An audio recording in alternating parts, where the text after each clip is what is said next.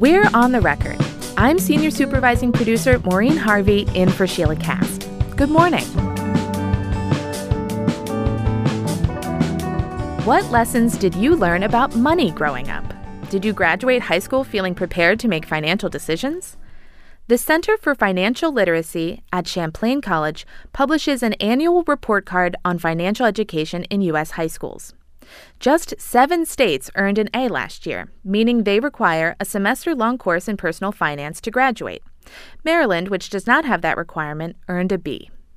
Later, we'll hear advice for taking control of your budget in 2024. But first, how are Maryland teachers working to incorporate instruction about financial affairs at every grade level? Julie Weaver is the executive director of the Maryland Council on Economic Education. Founded 70 years ago, the Council works to promote high quality economic and financial instruction in classrooms across the state. Julie Weaver, welcome to the show. Thank you. I'm so happy to be here. And we're happy to have you. What does financial education look like right now in Maryland schools? Well, as you said in your introduction, Maryland does not currently require students to complete a financial education course in order to graduate. Instead, in Maryland, the Maryland State Department of Education has created a set of educational standards that are expected to be taught statewide in grades 3 through 12. How those standards are implemented is determined by each school system individually. Some systems are able to offer a required course and some are not. Some systems are able to offer more instruction than others. The current system has a lot of benefits because students should be learning this critical information beginning at an early age. But the downside is that instruction is uneven across the state. So, where you live really impacts what level of education you have access to. And what are the consequences of that uneven level of instruction? I think the consequence is really where you live dictates what you can learn or what skills you develop throughout your um, youth, your educational career, and it can have big implications on your future. 75% of families currently report that they are financially stressed, and financial stress can lead to a lot of other social problems. So, what does the Maryland Council on Economic Education do? We're a nonprofit organization that partners with teachers and school systems across Maryland to support instruction of personal finance and economics in all courses and in all grade levels across the state. We specifically provide teacher professional development workshops and courses to help teachers gain knowledge and skills and feel more comfortable teaching these topics. We also provide classroom resources like lesson plans and classroom activities to um, help teachers with lessons in personal finance and economics. And then we provide fun student engagement programs that give, give students hands on learning. The stock market game being our biggest program statewide, and one where we get a lot of feedback that students um, really love it and really get engaged in learning about investing for their future through this 10 or 30 week um, immersion experience that the stock market game offers. How many teachers and students do you reach on an annual basis? So typically we reach about 2,200 teachers a year, and that equates to 228,000 students. Over the course of 70 years, we've estimated that we've reached over 6 million students and are now on a generational impact scale where students that have participated in our programs during their youth now have children that are participating in the same programs. And that's really a lot of fun when we hear that from parents. That's Julie Weaver of the Maryland Council on Economic Education. On the record, I'm producer Maureen Harvie. We're talking about the workshops and materials the Council offers to boost financial instruction in schools. And I want to bring a teacher into this conversation. Amy Cargiulo is a gifted and talented resource teacher at Waverly Elementary in Howard County and a member of the Council's Teacher Advisory Committee. She joins us from her classroom. Welcome, Amy. Hi, thanks so much for having me. Amy, how do you incorporate financial education into your teaching? So I know that um, Julie was talking about some of the fun um, programs that they offer, such as the stock market game. Uh, as, as a gifted and talented resource teacher, I have the ability to work some of those into my teaching through when we have lunchtime seminars, they're called. Um, I have kids that come during their lunchtime two days a week. Uh, as a matter of fact, I have over 100 kids who have signed up this year to participate in the stock market game. And so they come on two days a week and they have a what we call a lunch bunch with me where they learn about the different aspects of the stock market and investing and they take part in the stock market game itself. Tell me how it works. What what is the game? How much money do they have to work with? How how oh, does the game work? It's it's a fantastic opportunity. They get a hundred thousand dollars in a virtual portfolio that they get to invest in real life, real time stocks, bonds, and mutual funds. They they get to track how their portfolio is doing uh, based on how the market is doing. And we spend a lot of time talking about current events and how current events impact the stock market. Uh, we talk about earnings reports. We talk about risk uh, and reward. Um, and so they come away with a lot of real life applicable information. Is this program just for the gifted and talented students? Oh, no, it is not. It is open to, I only do it with fifth grade because I have so many kids who are interested. Um, I limit it to the fifth grade every year, and, and they have the math skills and, and the, you know, the ability to think in those terms.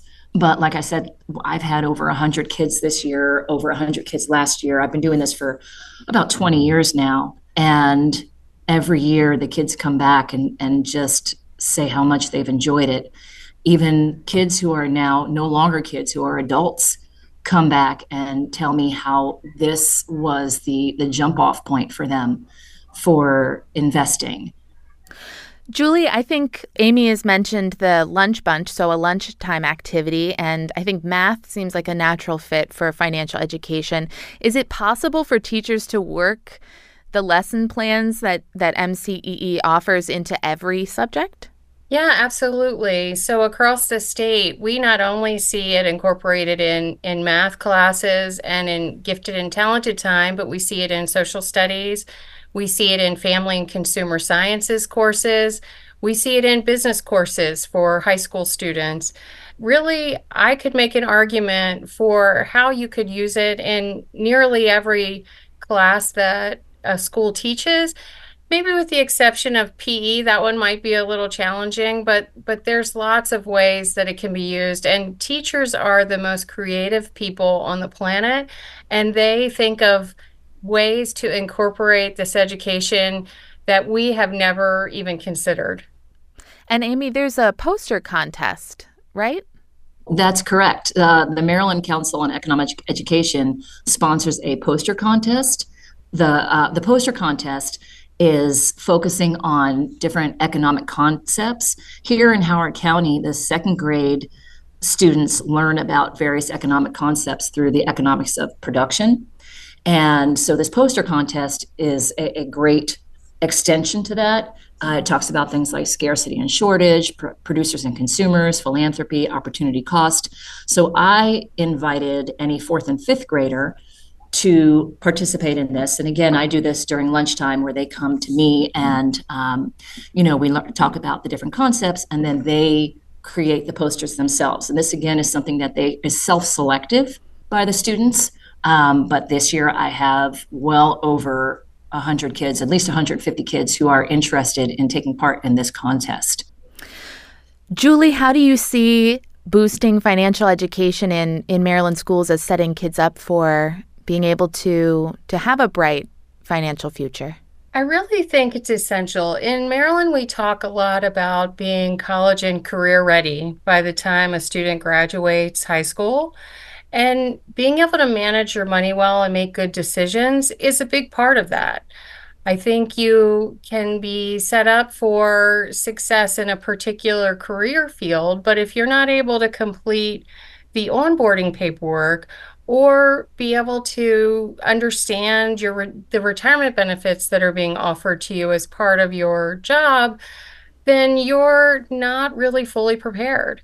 So, having this information at an early age is just so important for kids in order to put them on a path where they are aware of their potential for debt and the implications of that, and really thinking strongly about, you know, how best to plan for their future we can't stress enough that um, that needs to happen at an early age before they start making decisions about college loans and careers and things along those lines. Julie Weaver is the executive director of the Maryland Council on Economic Education. Amy Cargiulo is a gifted and talented resource teacher at Waverly Elementary in Howard County. Thank you both for speaking with me. Thank you. We were glad to be here. Thank you so much. We have more information about the Maryland Council on Economic Education at the On the Record page at WYPR.org. Short break now. When we're back, advice to help you take charge of your budget in 2024. I'm On the Record producer Maureen Harvie in for Sheilah Kast. Stay with us.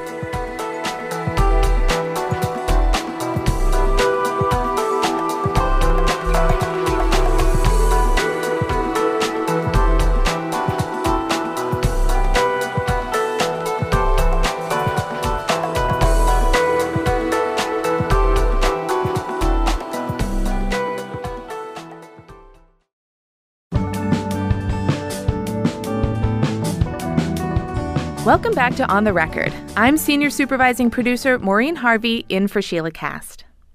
Taking charge of your finances can be overwhelming. It's hard to know where to start or where to turn for help. If 2024 is the year you've decided to take charge of managing your money, here's some advice to help you get started. Jasmine Brewer is the executive director of Making Change, a nonprofit organization based in Howard County that provides free individual counseling and group workshops on personal finance and home buying. Jasmine, welcome to the show. Hi, thanks so much for having me. Making Change was founded three decades ago. What is your mission? So, the mission of Making Change is to provide pathways to enhance lives of our clients through financial and education educational services. Um, our mission is really driven towards uh, working towards a community where all people have financial independence to achieve their hopes and dreams. So, what services do you provide? Making Change as a HUD approved housing counseling agency, we offer both financial education as well as housing counseling services, as well as free tax preparation. Under our financial education curriculum, we offer, offer workshops and one on one counseling for budgeting, debt management, savings and investments, as well as avoiding scams and frauds, which has become a huge um, challenge for a lot of consumers, particularly um, through the pandemic and after. Our housing counseling services focus on pre purchase counseling as well as rental and fair housing. About how many people does Making Change serve each year? Annually, for all of our programs, we're at about uh, 1,100 clients a year that we serve. Talking about money can be really uncomfortable for some people, even scary. How do you help people overcome that fear?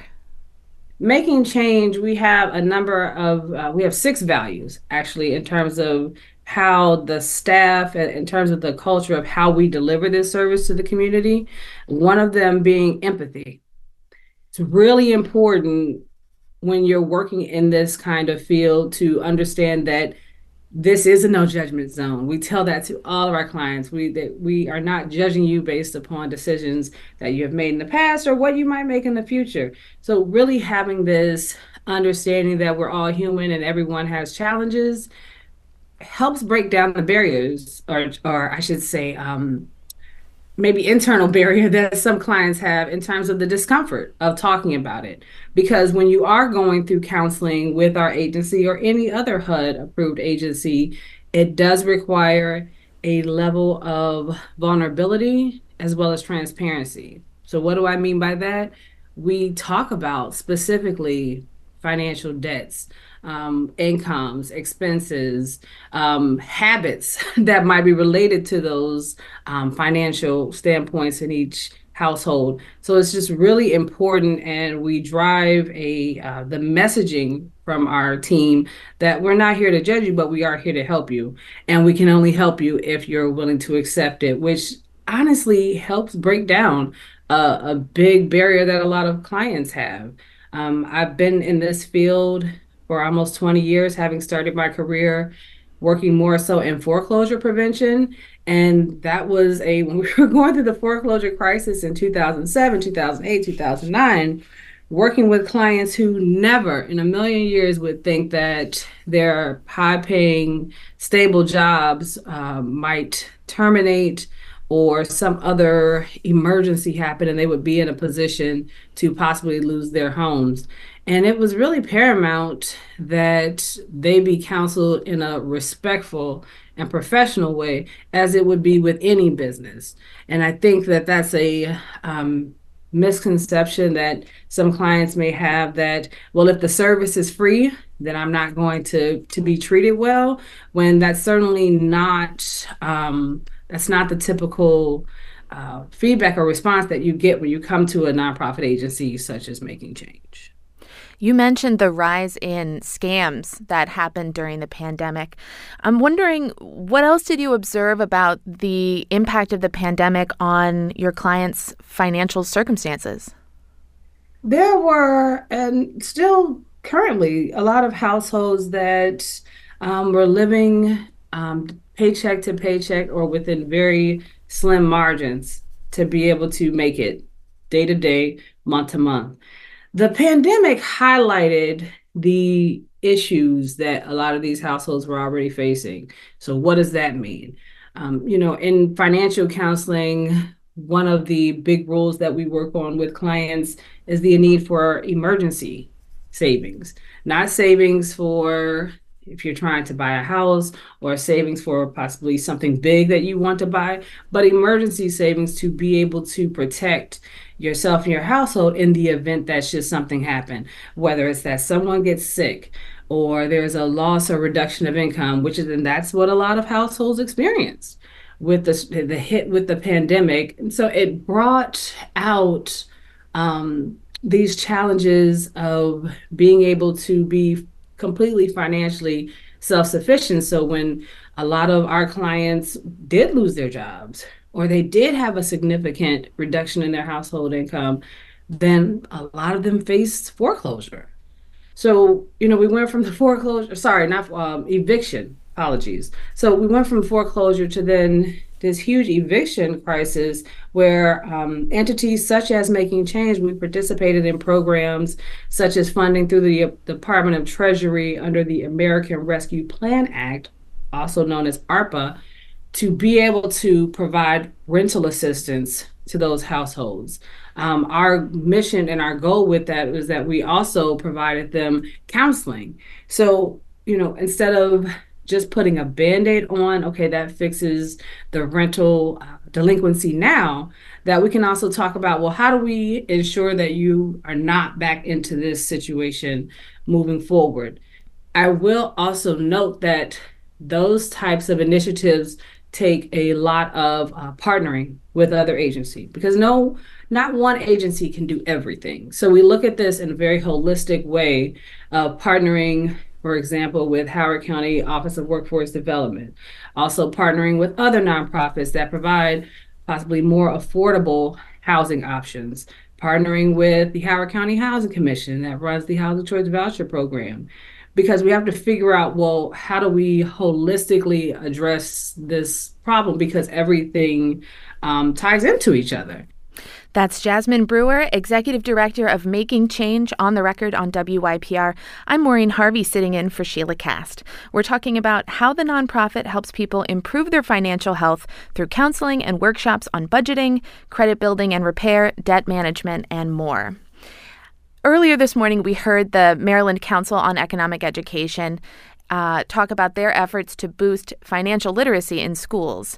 From your vantage point, what are some common gaps in financial knowledge? We can start with the the very basics, um, and I, will use this example to really highlight this. I, while I don't typically always meet with clients, I happen to meet with a client um, within the last couple of years, and as we were talking about structuring a budget and what's a budget and how do you compose one, how do you put one together, um, the client was understandably so in some ways frustrated because he just felt like I just get the bills and I just pay them but the a huge gap in that is that oftentimes there are a lot of things that we do not account for in our financials um, that can still impact us. So a perfect example of that is, you know, instead of cable television, a lot of households now do apps um, so it could be Amazon or it could be Hulu or Netflix. And if those happen to just keep coming out of your account, then how do you account for or track for that? So at the very basic level, it's one of the first things that we do with clients is going through a budget. And the whole purpose of that is to get clients more in tune with their financials. Um, if you don't check your bank account, or if you're not even, um, we just talked about scams briefly earlier, there could be possibly charges on your account that you're not even familiar with and that can then snowball into maybe some serious identity theft. So, at the basic level, looking at what your budget is, how do you account for what's coming in and what's going out money wise into your household? Mm-hmm. Following up with that is also just the management of debt. Uh, you mentioned earlier how um, scary it can be for a lot of uh, individuals and consumers who want to face their financials, but it, it, can be daunting and it can feel um, deflating for some. But you can't face it if you don't know what's out there. So, another key thing that we do with clients is we have them pull a copy of their credit report to verify all the information that's on there. And then once we have gotten down to we've confirmed that all of these accounts are theirs, talking with them about different methods to be able to tackle this debt. Are you going to use the snowball method where maybe you pay off the smallest debt first and then you work your way up to the largest debt, which a lot of people typically like because they can easily start to see their progress. Um, another option is where you pay off the highest interest rate um, debt first, and then you work your way down through that way. So we offer all of these different strategies and talk about them on all of our debt management group education workshops, which to be able to accommodate more clients with such challenging schedules these days, we offer them on Zoom. So you can literally connect from anywhere to be able to make sure that you're getting this information. Making Change also offers free tax preparation services. Tell us about that. Sure. So we are entering into our 11th year offering uh, what is called the Volunteer Income Tax Assistance Program, also known as VITA. This is in partnership with the Internal Revenue Service, as well as a local entity called the Cash Campaign of Maryland. And that program is geared towards serving low to moderate income taxpayers.